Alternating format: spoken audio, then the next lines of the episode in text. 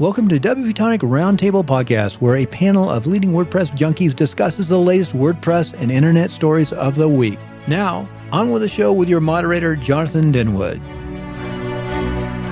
Welcome back, folks, to the WP Tonic Roundtable Show. This is episode 511. The weeks are just disappearing, they are disappearing into a blur. Um, we record this every Friday at 8.30 a.m. Pacific Standard Time. And we push this live to the WP Tonic Facebook page. So if you want to watch it live and you're an early bird, um, please do that and give us some comments, some feedback.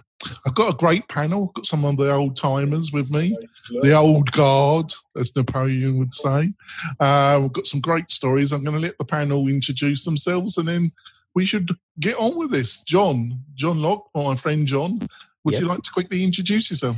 Um, yeah, John from uh, Lockedown SEO. That's great. I've got Uncle Spencer with me. Spencer, would you like to introduce yourself? Spencer Forman from launchclose.com. And I've got my friend Sally, who's been a bit ill recently, but looks very relaxed and well now. Uh, would you like to introduce yourself, Sally? Sure. I'm Sally Goetsch, the WP Fangirl, organizer of the East Bay WordPress Meetup in Oakland, California, and currently on Zoom. I've got my friend Chris, who has to put up with my constant teasing on his own Zooms. Uh, Chris. Would you like to introduce yourself? Yeah, I'm Chris from Lifter LMS. We help course creators create, launch, and scale. I also have a podcast for course creators called LMS Cast.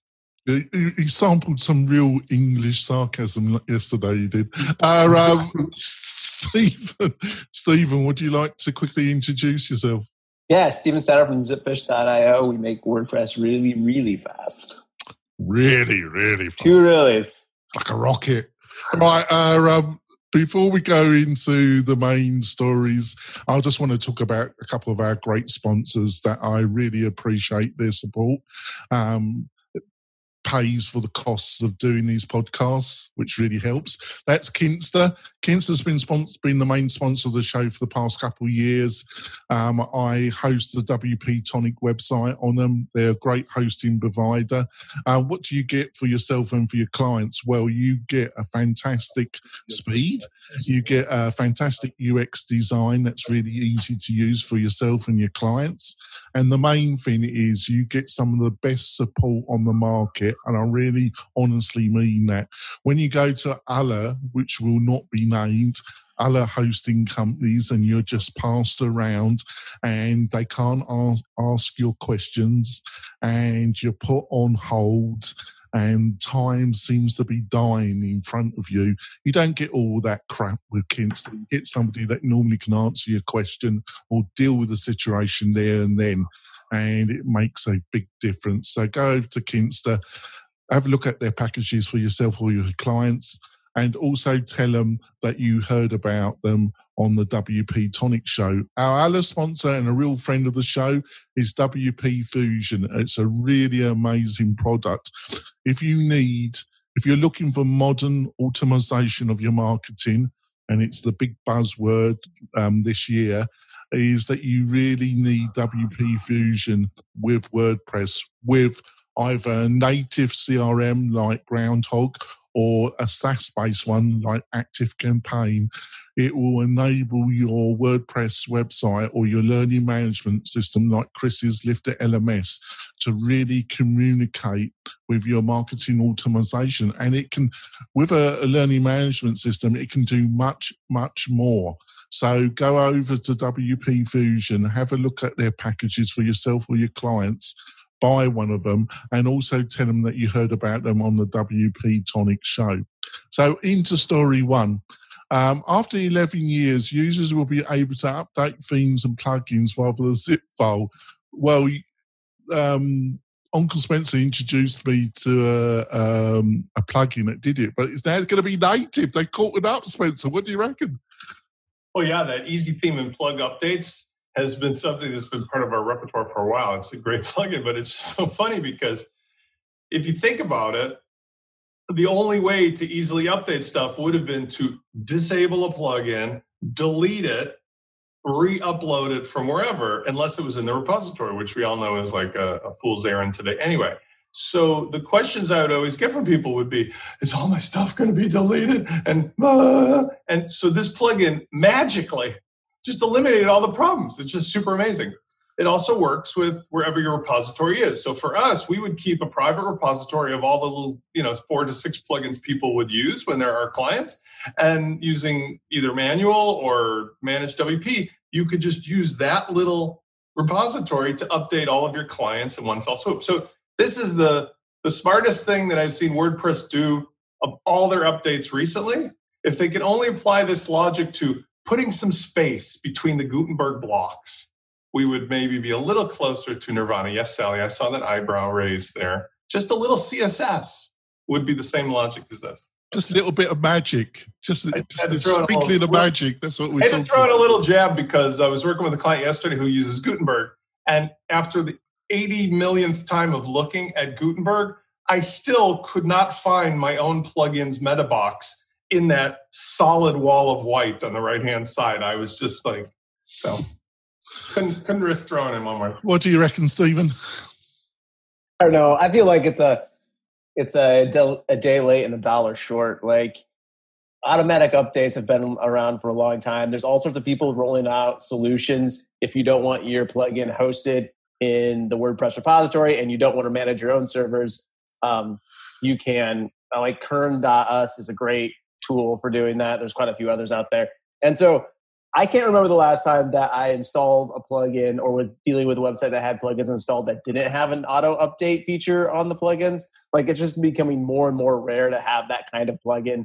Um, so I don't know. For me, it doesn't. It feels like if it was around quite a few years ago, like that would have been amazing. But it's a little bit, a little bit late. Bit late. Bit late to the party. What do you reckon, Chris? I actually had a friendly debate with my co-founder about it. He said it wasn't. he- well, he- he's not supposed to talk to you like that. It's just code. Yeah, he ain't got time to debate things with you. he pushed back and said it wasn't necessary. Um, so uh, basically, the idea being there's so much you could do with WordPress that this just isn't is a feature that doesn't really matter. But I do empathize with what Spencer said when the user is like has the fear that they're going to lose stuff to, if they're going to manually update a plugin by deleting it first. So I, I see both sides of the argument. But is it a priority? My co-founder would argue no. That's why it took so long. Yeah. What do you reckon, Sally? Uh, Well, yeah, clearly uh, it was never a big priority for anyone, or it wouldn't have taken 11 years after you know uh, after the ticket was submitted. Uh, th- uh, you know, I also have the experience of very rarely needing to manually update things unless it's a, um, you know, something where I don't have the license to automatically update it on my dev site, in addition to on the uh, on the live site. But you know most of the premium plugins i use have a, a, feature by which you can update them automatically. I mean even you know what's their lips uh, code canyon uh, you know has that thing you can can uh, install to automatically update plugins you get from there uh, so you know oddly i think what this is going to make it easiest to do um, is for people to you know pass around copies of things that they don't have licenses for and and and add and update them. well, yeah, but also there are some that will be unnamed that I deal regularly, and they they I just don't seem to have sorted out their automatic um, uploading. Right. I mean, it's like it's a nice feature. I think it is you know le- much less like back in the day when the only way to update a plugin was to replace the the all plugin file yourself you know this people would have been jumping up and down and cheering um, but uh, you know people are mostly used to things that you can update by um, by clicking them right what do you reckon john yeah long overdue i think the the the main spot. I wonder I what. See... I, sorry, interrupt. I wonder if the person that put the ticket in is still alive. That's a good one. Died That's of old one. age, waiting for my Trac ticket. I got it in the end two days before I'm going to die of the virus. Sorry. Where, where where I see it being useful, I don't know if anybody here is, and I don't. This is not common for me, but if you're dealing with Envato plugins or themes, and again, this is not common for me, but if if you uh, oftentimes I'll I'll get client sites where somebody else has built that uh, before and something it needs to be updated but they don't have a license and uh, you know buying a license of, for the the theme or or plugin uh, is usually what I have to resort to but uh, the way that Envato's update system works you have to uh, create like an Envato account and then get some code that, and then put it here and then you know sync everything up with the API uh, to enable updates. So this is a lot easier because you can just download it out of your you know account and then you can just update it like that. So whop it in, whop it in. All right, and on to story two. See, uh, oh come on, Jonathan. Sirius XM. Sirius. Sirius XM to buy Stitcher podcasting unit from was it Scripps? Scripps? Scripps yes. Oh I think God, Scripps is like an advertising platform or something. They bought uh, Stitcher a, a, while back. Well, you um, seem to know about this story, so what did you think? Uh, well, uh, right, it's uh, uh, you know I, I saw this in the like podcast news uh, email that, that that I get, and it's like, oh well, that, that's kind of interesting. There there have been a number of um, acquisitions uh, in the podcast arena uh, and mergers and you know new launches and it's like every i don't know x number of years everyone sort of jumps on the podcasting bandwagon with visions of money in their eyes that mostly don't come true. Um, but uh, stitcher is a streaming service for for podcasts. They've been around quite a while. They've started to um, i guess have some of their own content like the uh, um, freakonomics radio show used to be like a wnyc in new york production and now it's a stitcher media production um, and it's kind of interesting this sort of combination of of uh, uh, you know sirius xm satellite radio something i never paid any attention to uh, and which is you know, I don't know, like who's driving these days.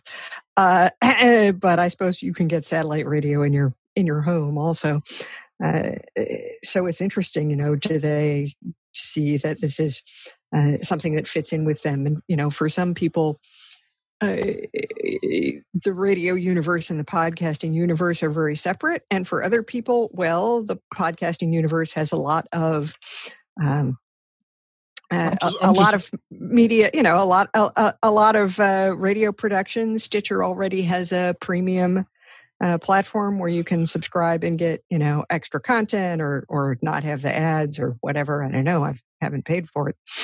Um, so it's like we'll see, right? Um, yeah, I'm just waiting for to email me with the offer the same deal as they offered Rogan. Really, uh, I must be. I think I'm dreaming. What do you? Three zeros on the end, maybe four. Well, they can cut about seven of them off. I reckon I'll still be a happy. Actually, what do you reckon, Spencer? Well, the problem I have with this entire story is the fact that the Wall Street Journal requires me to subscribe in order to read it. So uh, there was a there was it was covered in something else. Uh, uh, I, I, think maybe they just wrote a pretty long, pretty long article about it on the. Um, um, you didn't you didn't, I want I want to ask the group because I think one of you guys had offered this, and please remind me. I may have. there was a service it, might have been sponsored by something through Apple. I'm not sure. Where you can pay one amount per month, but get access to all this kind of stuff. Like right, that was that was me. It's called Scroll, and I was I was somewhat just although I I did con, I do continue to use it. Somewhat disappointed to learn that what it does is you don't see ads on the participating places but it uh-huh. doesn't also cover the subscription. I was i was sad to see this. I thought i was getting like the most awesome like, deal. Now not seeing the ads is for what they're charging which is like 250 a month not seeing the ads all over the place screwing up my reading experience is is still a good thing. But it would be so nice to have a you know bundled subscription to news media well, because what we're running into and I, I, this is totally off kilter but like with this kind of stuff i use my iphone with uh, Apple News sometimes, and I go on the web. And I can't tell you how frustrating it is to me. If there was a Chrome extension that took a micropayment or something like every time, I take a dime or a penny to read the story automatically, and it just builds from a common thread, I'd be fine with that. It's the I don't want to subscribe to you know the, the New Brunswick News to read one story, or even the Wall Street Journal or the New York Times. I just want to read the story, but they want to get their nickel or their dime out of me by charging me for a whole month and that is a pain that if there's anybody who listens to the show who can solve it or tell us what it is, please, because that would be actually worth paying for. Like a pay per view model where you pay for the one thing that you want and then you move on with your day. Like, From a common billing source. So, like, I sign up for one service, and every one of those companies, it gives them a nickel when I read the story. But I only have to just, it, it just yeah. bills like as I use it. That would be amazing because I can't tell you what I do with most of these stories is I take the title, I put it into Google, and I read the same story from somebody else republishing it, and it's like, really, is that worth the time? uh, yeah, it's. Uh, I mean, uh, you know, media outlets have not figured out hmm. a viable uh, business model you well, know apparently the, the advertising mo- has the, the right oh, the the, the advertising money advertising money all went away with Craigslist uh, and you know they've been flailing around since to to uh, try to get enough funding. Uh, you know, I have a friend who who writes for the San Francisco Chronicle, and and I remember some years ago her saying, "Yeah, they're losing a million dollars a week."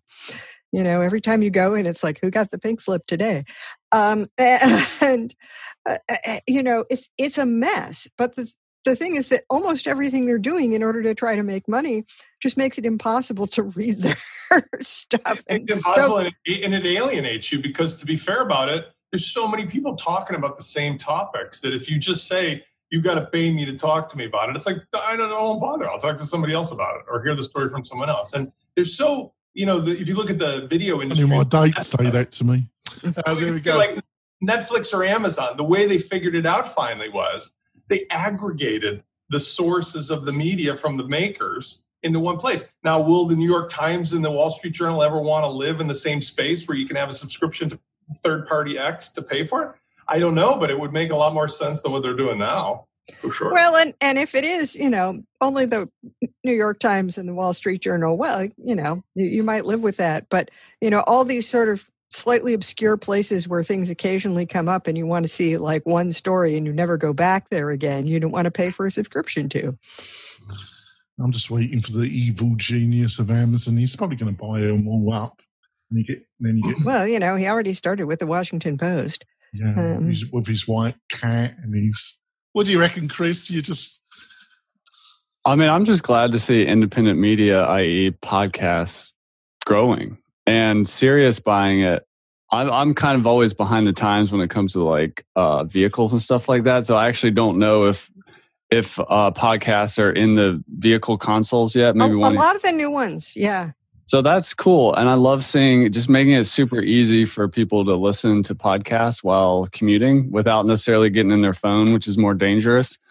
I think is a, um, mm-hmm. I'm just happy to see the industry growing and, and it's still early days for podcasting. Like you can mm. still get in the game. Sure, it's better if you got in five years ago, but um, it's just going to continue to grow. So I'm excited about the industry. I think it's good news in general. On to story three. Goodbye, managed WP org. Hello, WP content. Did, did this catch anybody else off guard? Because I, I was like, wait, I know I've been out of it lately, but like, WTF? Uh, well, it just had a message, and um, and um, yeah, I was kind of surprised. I don't know why I was surprised because you know why would GoDaddy you know want to continue it? well, I don't think GoDaddy was and, was specifically and, and, supporting it, and and you know maybe they might have because they've you know they've got they a zillion a zillion initiatives, but that was being done basically on the personal time of the person who started manage WP, and um, it, it did you know involve lots of moderation and effort. Uh, but yeah. yeah. I mean, I'd been uh, using that site for tell a long me, time. Tell me, Sally, uh, um, what do you reckon about this, John? It's sad, but uh, this is usually what happens when larger companies acquire smaller companies, and I think GoDaddy just wanted uh, the you know plugin updating part of managed WP. They didn't really want the community part. But to be fair, um, there is a lot of good stories being shared there, but but there is two problems that that a lot of people brought up time and time again, and that is that um, a lot of the stories were from the same five or six places. Yeah, they got shared pretty much like all the time, and uh, the stories from anywhere else really didn't get shared.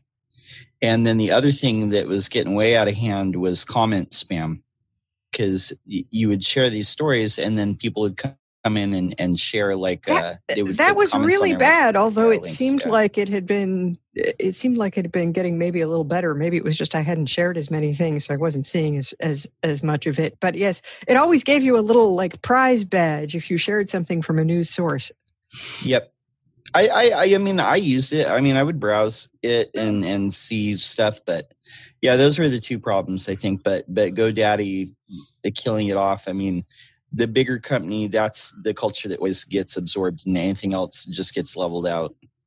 I mean, Media Temple's another you know good example, and everything else. So that's my thoughts. That's a good point. What do you reckon, Steve? I was I was surprised they killed it. I think it seemed like just even from like a marketing standpoint, GoDaddy could have leveraged it, and I was surprised that they just. You think they like, could have hey. done? You think they could have done something with it? But yeah, like uh, eyeballs. But it's, but it's GoDaddy. Some well, and it, but I mean, now how long ago was it that GoDaddy bought managed WP? Years. Uh-huh. yeah, it's this forever. is not like they just ago. they just like said, "Nah, we're you know th- this but isn't still, like interesting." eyeballs are worth money, right? Like a service is one thing, but if you get eyeballs and you have consistent eyeballs, like it's. I was surprised that they couldn't figure out some way to make the money worth it to keep it going. Um, but apparently, like it'd be interesting to know what their stats were, like if they were declining and if they were losing readership or views. Um, then I could, then it would make sense, I guess, a little. Bit. Well, I think it, uh, I'm only surmising this, but I think the problems that John were pointing out was similar. I, I still, I went to the tavern and I went to them second, and I got some other sites. I got all the sites that I look at to try and find some interesting stories for you panelists. Uh, my heart is always with you panelists to find these stories. Yes, well, I, it will um, be interesting to see uh, about this new site and whether you know the comment spam issues and, and other things. And what, what also interests me is is as it, somebody mentioned in the in the comments, they're they're using a theme forest theme for this site. like right okay you guys are from delicious brains you you write all these articles about like super technical custom stuff and oh here let's get something from theme forest I'm. I'm excited to see what Delicious Brains is going to do because I really enjoy all the articles that they come out with. Um, I feel like there's very few people that write on like that technical level that have that deep of insight into things and take the time to document it well. And I think that's like a real key thing that Delicious Brains has going for them with a lot of content that they produce. So it'll be interesting to see like kind of the direction that they take things and how they handle it. All. Uh, Right. Well, I mean, it's pretty much like only Kinsta that that otherwise uh, publishes that type of you know in depth article. Well, they used to, Uh, but uh, I think I think they've died. You know, since they've lost Brian, the beloved Brian, that's that's quietened down a little bit, isn't it? right. So it's like, well, if I mean, if they're basically an aggregator, you know, it depends on what else is getting published to to aggregate, and their own publications are, you know, not that numerous. Um, though I do think they are, you know, uh, uh, they're consistently good on a on the technical side, as you say. What do you reckon, Spencer? Oh, you're muted, Spence. I I didn't know it existed. I know Vladimir personally, and I love Managed WP and everything about it. Still use it. It fortunately didn't get broken when it got bought by GoDaddy. I didn't know this other thing existed. So to be fair, when I look at the stories now on the new one, it looks like just reading the tavern. I mean, how much news is there in WordPress that we don't already know about? I wonder. So it's nice, but I, I you know what I mean? Like we sit here and gab once a week on Friday and we barely touch on a few stories that are relevant. And then there's going to be a whole service. I mean, what is there that much news in WordPress? Well, there, uh, well, they kind of, it was it wasn't exactly news. It was articles about WordPress, like WordPress related, like tutorials. And, yeah, and, and so you, you know, if you run out of news, I used to kind of.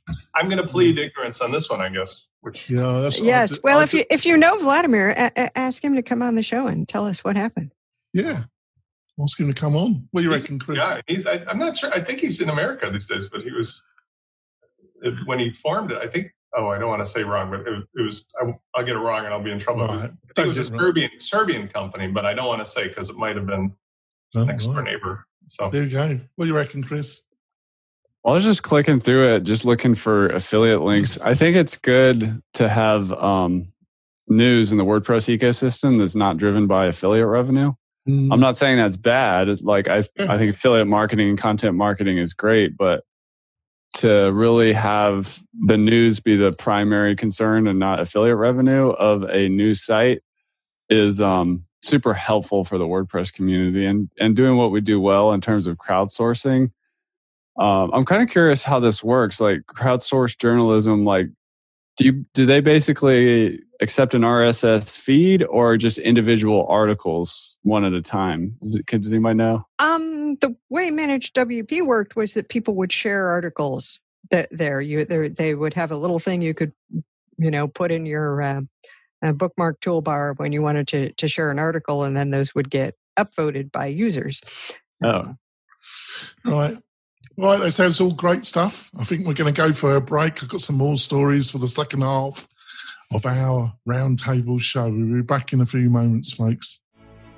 Are you a WordPress consultant, designer, or small digital agency owner? Then you need WP Tonic as your trusted white label developer partner for your next big e learning or WooCommerce project. WP Tonic has the knowledge to help you build out custom functionality that your clients need in LearnDash, Lifter LMS, and WooCommerce.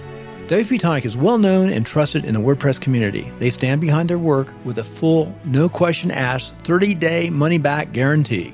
So don't delay. Find out how WP Tonic's white label services can help your agency today. Go to WP Tonic.com's homepage and book a free consultation with Jonathan. That's WP Tonic, just like the podcast. We're coming back. We've had a bit of a chat. I wanted to um, got another free webinar coming up it's on the 4th of August. It's a Tuesday, the 4th of August at 9 a.m. And I managed to persuade Chris to be um, the main presenter. Um, he must he must have been drunk at the time, listeners and viewers, but he's agreed and he can't get out of it now.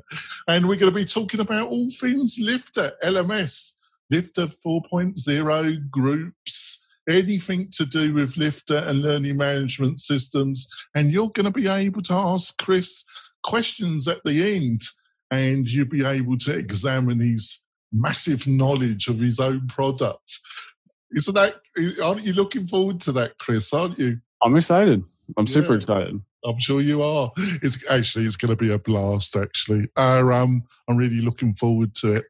Um, and if you want to register for it, all you have to do is go to the WP Tonic website. In the top menu, there's a button that says free webinar. You click it, and you'll be able to register, and you'll be able to join us. And like I say, ask us some live questions. So on to story four as Twitter labels Trump twits, Twitter, he's a twit. Yeah. Some Republicans flock to new social media. Uh, was it you, Spencer, that put this one in, or was it? I think it was Adrian. It was Adrian. It was Adrian. I was surprised. But I have I have heard people talking about this before. I'll, I'll start if you want. Yeah, go John. I knew you'd Okay, you know what? I knew what this was. I knew what the, the, the app was even before I like clicked on the article. I knew that it was going to be Parler because it's the new Gab. Um, it's basically where all the people who want to say racist stuff and, and be like white nationalists, that's where they go and just be evil, awful people. Um, free speech, free speech, so called, is it's a code word. Um, and if you've ever like researched, like look up the Southern strategy and and realize like a lot of these things um, have code words behind them that are abstracted from what they really are. So when you hear the words free speech. Sometimes that means we we want the ability to spread vile uh, ideologies, and and that's really what that means. So I already knew what this was before I even clicked. So yeah, I suppose it's a contradiction, isn't it? You know, you know, for a platform, a social media platform, to be really powerful, you really need every a wide span of different opinions. Um, Do you? I don't think so. Right. I, I think no, can- to make money, to you know, Well, to, be to- profitable, To make prof- money, yeah. For for like Yeah, Twitter's you a good example because they never made money up until 2016, and I'll let you figure out why. But uh, uh, to be qu- quite honest, I mean, I think they just banned um, one dude that's like a Yeah, but- famous but white John, nationalist, but it only John. took him like 10 years. But John, But it drives my off beloved, all my the be- people who are actually, it drives off all the normal people. Yeah, but my, my beloved friend John, if it wasn't for Twitter, we wouldn't see, we wouldn't have a, a view into the brain of our beloved leader and what really goes on in his mind at 2 a.m. in the morning, would we, John? Not much. You know, you know, which is not much. Uh, I think I think a dangerous thing um, though about this is as you segment people's voices more and more, you start putting people in these echo chambers, and then all they have is self validation.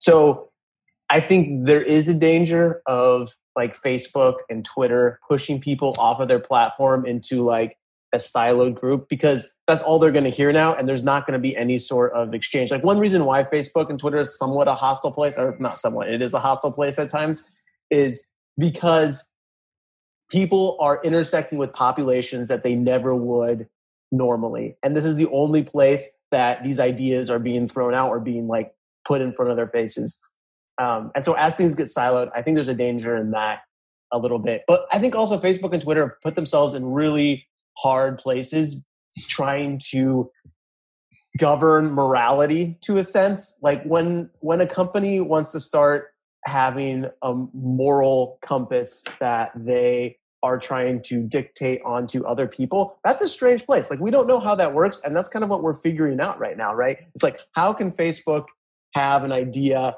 or an ethos and apply it to everybody. And you can see the problem because you have the conservative people saying hey you're taking all of our stuff down all of our fake news. And you have the liberal people saying you're not taking down enough stuff. You need to take down more things. And nobody is super happy with either of those guys right now um, and everybody seems a little pissed off so i think they're in a tough spot it'll be interesting to see how it all And- shakes out Yeah, But yes, but I, I don't think people are pissed off at Facebook because they have a moral compass.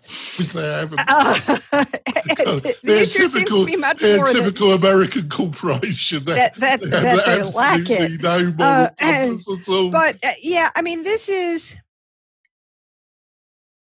you know, what we've seen happen as a result of the algorithms that show you like more stuff like the stuff you were looking at. And, and that's not just Facebook that, you know, we talked uh, quite a while back on this show about, uh, you know, a, a fairly long article about this young man who'd been sort of drawn into the world of Alex Jones. And it's like, yeah, you first look at it and you think this stuff is ridiculous.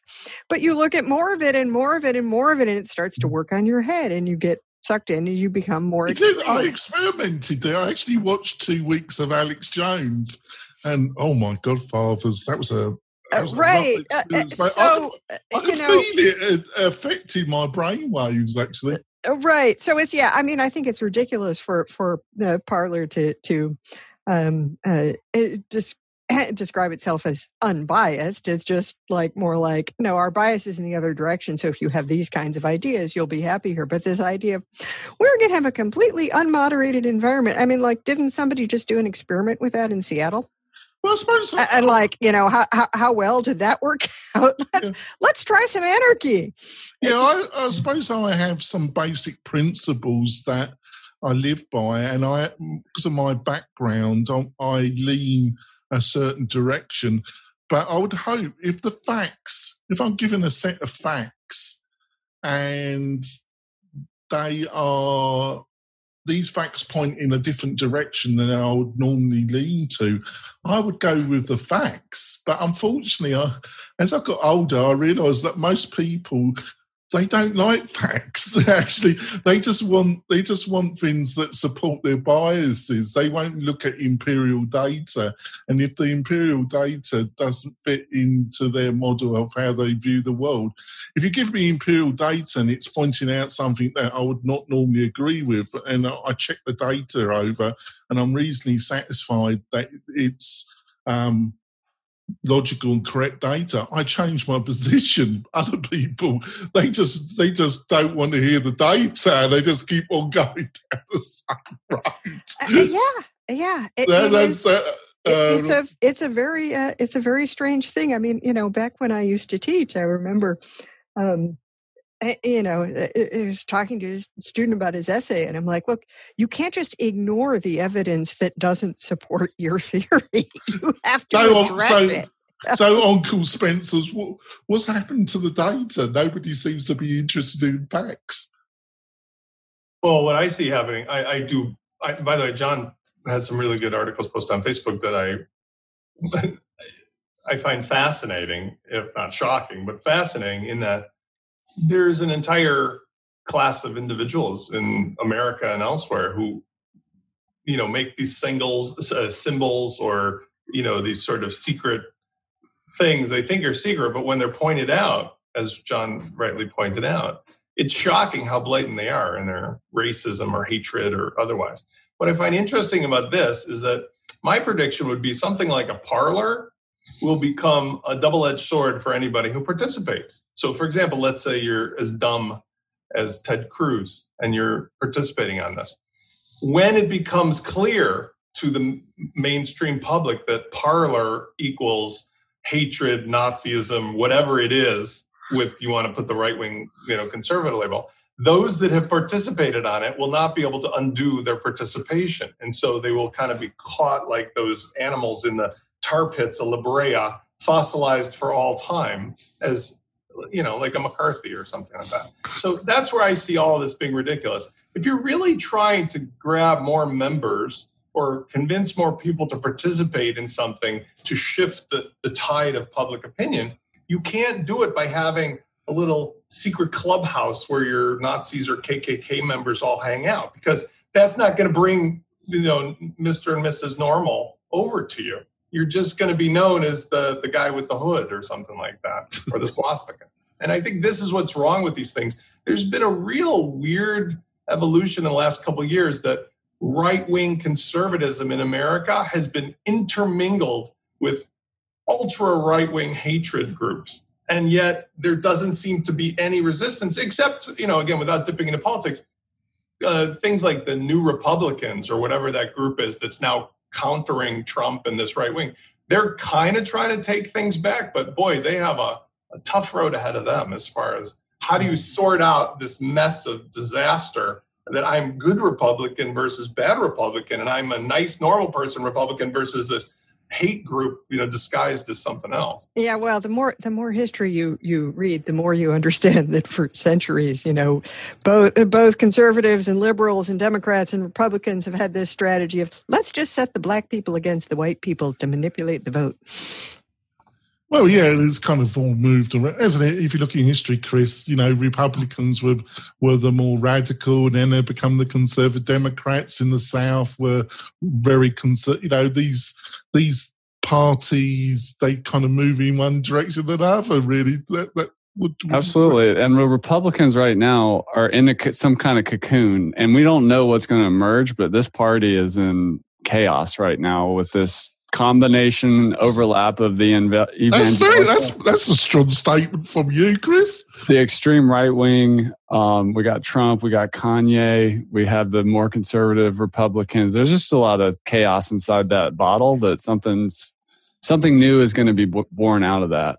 I'm not sure think, what it's going to be. To, i just want to interrupt. Yeah. i think what, what a key moment and i think it's not one of the reasons why Trump was so successful was when he was do when he was having those debates with those other Republican candidates. Um, he showed he, he was a kind of mirror to the total back, bankruptcy of conservative thought. You know, you had these individuals, and you know, he is he's a contradiction. He's an idiot, but he has the ability to show the the opponent's weaknesses in a very sharp way. And a lot of just, it's subliminal. He just mirrored. He just mirrored back their their total bankruptcy, as far as I was concerned. It's very subliminal. The uh, elections, and there's been social science research on this, and like how what how the people look at the debate, their voice, their body language. It has an extreme influence.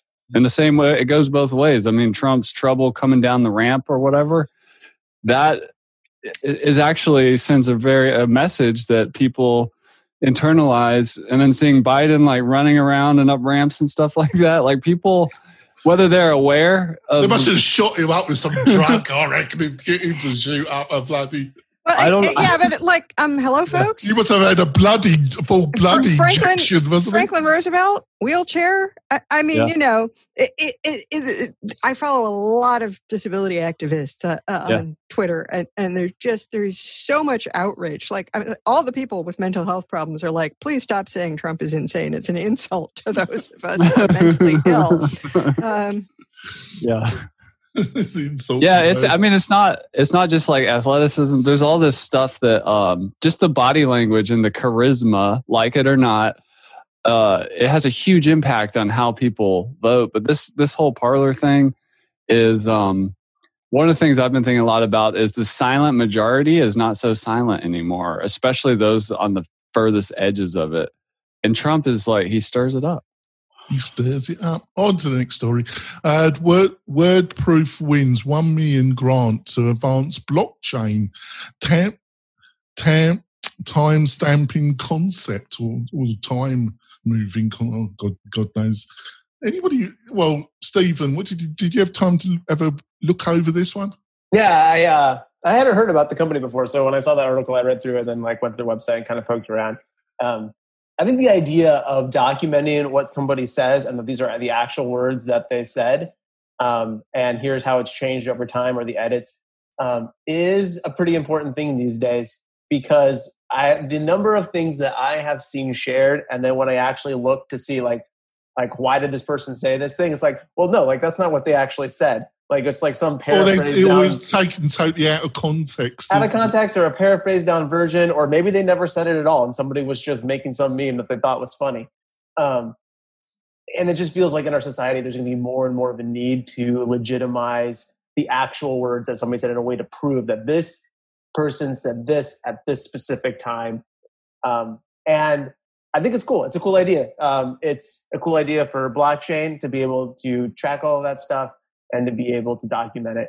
Um, so I think it's cool that they won the award and that they're able to keep pushing it forward.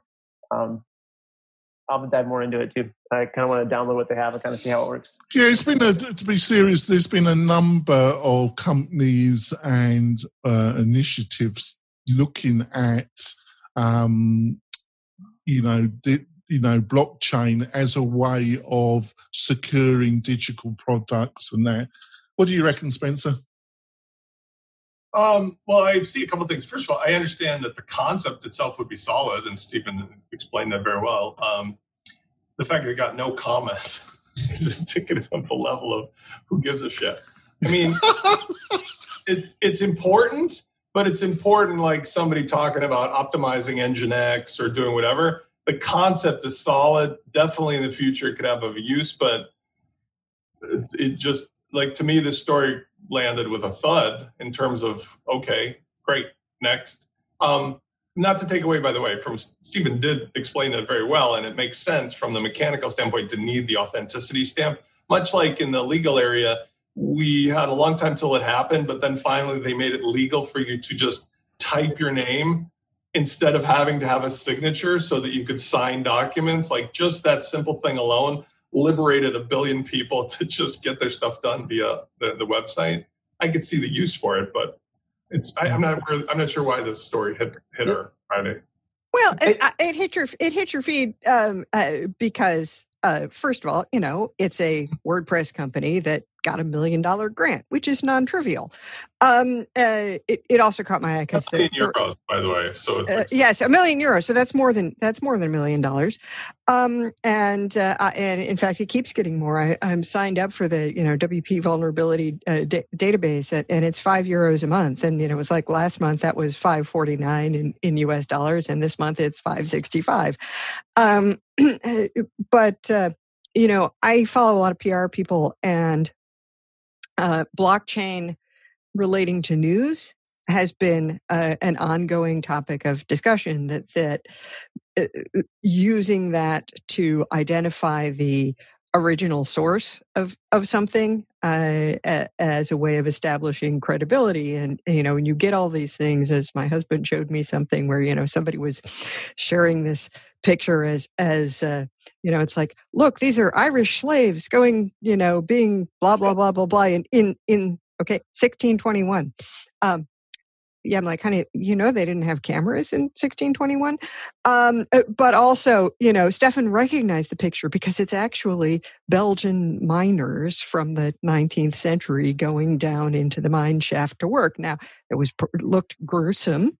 Uh, like I wouldn't have wanted to work in, in, in any of those mines, but that to, to like, you know, be able to quickly check on those things. Now, most people won't choose to check. And that's the real problem uh, but that for anybody who still actually has what passes for journalistic integrity, uh, to have an easier time identifying the, the original source of something, and that also it could be something I'm I'm sure where you can you know create an algorithm that checks the original source of stuff when it gets shared um, and can uh, can I identify it in, in a way where it, it just is like, here, this is where this actually came from. I think Spencer had a really good point too, that like at the, at the end of the day, unless you're like a complete nerd, blockchain is mind numbing and boring and who cares how it works. Um, but I think the huge and cool thing about it is if you can integrate it into WordPress, all of a sudden, a bulk of the sites are that like install this plugin and can start tracking stuff.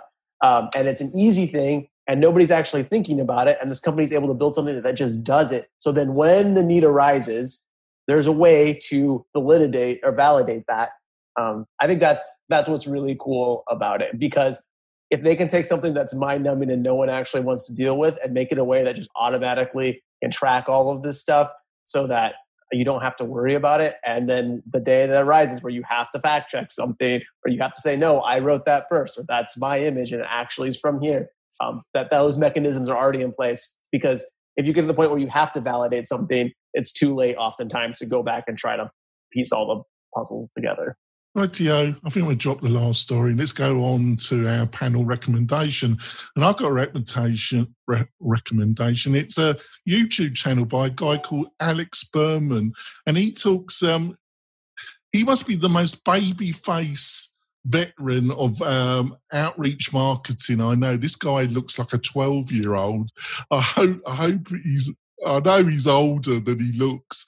And he does a series of the um, YouTubes about um, sales and um, how you do outreach sales. And I've learned quite a bit um, on his YouTube channel. So if you want to be a bit more proactive about getting leads and sales, I suggest that you, it's not a bad resource, Alex Berman's YouTube channel. So, John, have you got anything you want to recommend to our beloved listeners and viewers, John? You're... Yeah, I'm gonna I'm gonna drop this in chat, but this yes, is an article that put it all in chat. This is an article that just came out from the Google Webmaster blog. Now, a lot of people they uh, when it comes to SEO, they'll often look at um, their competitors doing so-called spammy things, and they'll you know try and report their competitors to Google. But this article outlines uh, that they basically just use those reports that you send in when you're trying to narc out your competitors for doing something against Google's rules. They use that to train up their machine learning to detect spam. They very rarely um, actually do manual actions. You actually have to draw the ire of somebody at Google directly uh, to do that because they just don't have time for all this. So check out this article. Um, so yeah, just check it out. Yeah. Uh, Chris, have you got anything you want to recommend to listeners and viewers? I do. I just want to recommend the Gravity View plugin, um, which is basically allows you to display your Gravity form submissions, the data visually on the front end of the website. We just did a webinar with um, Zach Katz, the founder of that, and he uh, he actually added some lifter features so people could customize the dashboard, which is important in the LMS. Oh, that's great! That's fantastic to hear. Yeah, well, that's a great tool. If you're using Gravity Forms um, and you have not heard of Gravity View, go check it out. It's awesome. Is that um, is that on your um, website or on your Facebook? The actual webinar. Yeah, I'll send you a link. If you haven't interviewed him yet, you should. He's sharp. No, we we interviewed him about a month ago before oh. actually, Chris. Well, you might you know, right, but if you got the thing, I'd love to see what he's done with Lifter. Absolutely, um, Spencer. Spencer, have you got anything for the listeners of yours? Indeed. Uh, there's a site called repixel.co, which is an interesting alternative to the billion little uh, banner ads and everything. If you're a website owner and you've got traffic, you can essentially get paid by other advertisers to allow your pixel data information to be shared via Facebook so that they can retarget your site visitors, which actually seems like a genius idea. I mean, especially if you don't. Seems really like a hell of a complication with GDPR. No, it's really simple. It's just a simple marketplace. So, in other words, if I have a website, I got traffic.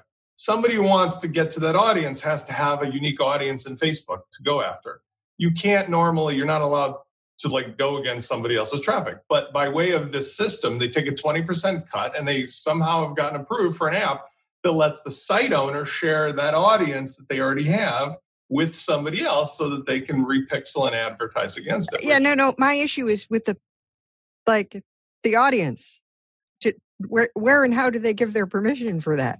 It's not that but what the difference would be versus being uh, advertised with banners. I mean for example there is a marketplace where if you're a site owner you give a third party ad agency permission to put ad banners on and they sell it to other people but that's annoying as all hell. In this way what happens is you you do get obviously some ads but it's not the invasive banner ads. It's uh, facebook. How did, how did they and instagram too yeah how did they get Facebook to? Um... Uh, that's that's an interesting. There's in the FAQ a question where they said, he said, "Is this?" I'm going through the. I'm going through that process with. Um, I needed more increased API access. It's, it's to my other company because we use Facebook, and it's a hell of a. They've really got stroppy about who you are, what you're doing. A thousand it, questions. It makes sense like it makes sense like this if you there's in the FAQ it says, is this ad approved by Facebook? And it says, yes, Repixel's been through the app review process, blah, blah, blah. There's a screenshot. Essentially, all that's happening is they've created their own custom audience for the original site owner, and they're somehow via the app able to let mm. another company yeah. use it. I mean, I suppose if it was your own company and you had three different branches, it's the same concept. So, oh, good luck to them. I, I, am sure you know, but I, I, just wonder if when they really get on Facebook, Facebook's radar, what? But who knows? I'm just. I mean, it sounds interesting. I'm targeting WP Tonic with great success. your, your check's in the mail, John. They're going to give me money. I'll do it straight away. Uh, uh, Stephen, uh, Stephen, got anything you want to recommend? Um, yeah, uh, kernl.us. I kind of forget if I've recommended this before or not, but if you're looking for ways to automate uh, updating plugins that you've developed or even load testing some of those plugins, um, they have some really cool features um, for continuous deployment where you just push it up to Bitbucket or GitHub and it automatically builds and deploys um, to any site that has your plugin um, so that they can click that one uh, button update and your plugin will be updated. Right. Thank you so much. So, Chris, what's the best way for people to find out more about you and what your company's up to, Chris? You can find our podcast. Just do a Google search for LMScast, yeah. and uh, you can find me at lifterlms.com. Yeah, put the link into that webinar into chat, Chris, and I can have a. Okay. Um, um, Sally, what's the best way for people to find out more about you and what you're up to? Uh, if you want to see what I've been up to lately, it's probably best to follow me on Instagram. I'm at Sally Goetsch on Instagram and Twitter, and you can go to Insta and watch my garden growing. Oh, that's something. The cats seem happy. And the cats, well. yes. John, what's the best way for people to find out more about you and what you are up to? Uh, two ways. Go to my YouTube channel. Uh, just search Lockedown SEO or John Locke SEO on YouTube. You'll find it. And uh, also at my website, which is lockedownseo.com. And Spencer, what's the best way people can find out more about you and what you are up to? Uh, launchflows.com. All right, that's short and sweet. Stephen, what's the best way for people to find out what you are up to? Uh, uh, head over to zipfish.io. You can see how we make WordPress faster. Like a like a speed machine. Uh, um, uh, I just couldn't resist it. Um, thank you, panel. I think it's been a great show.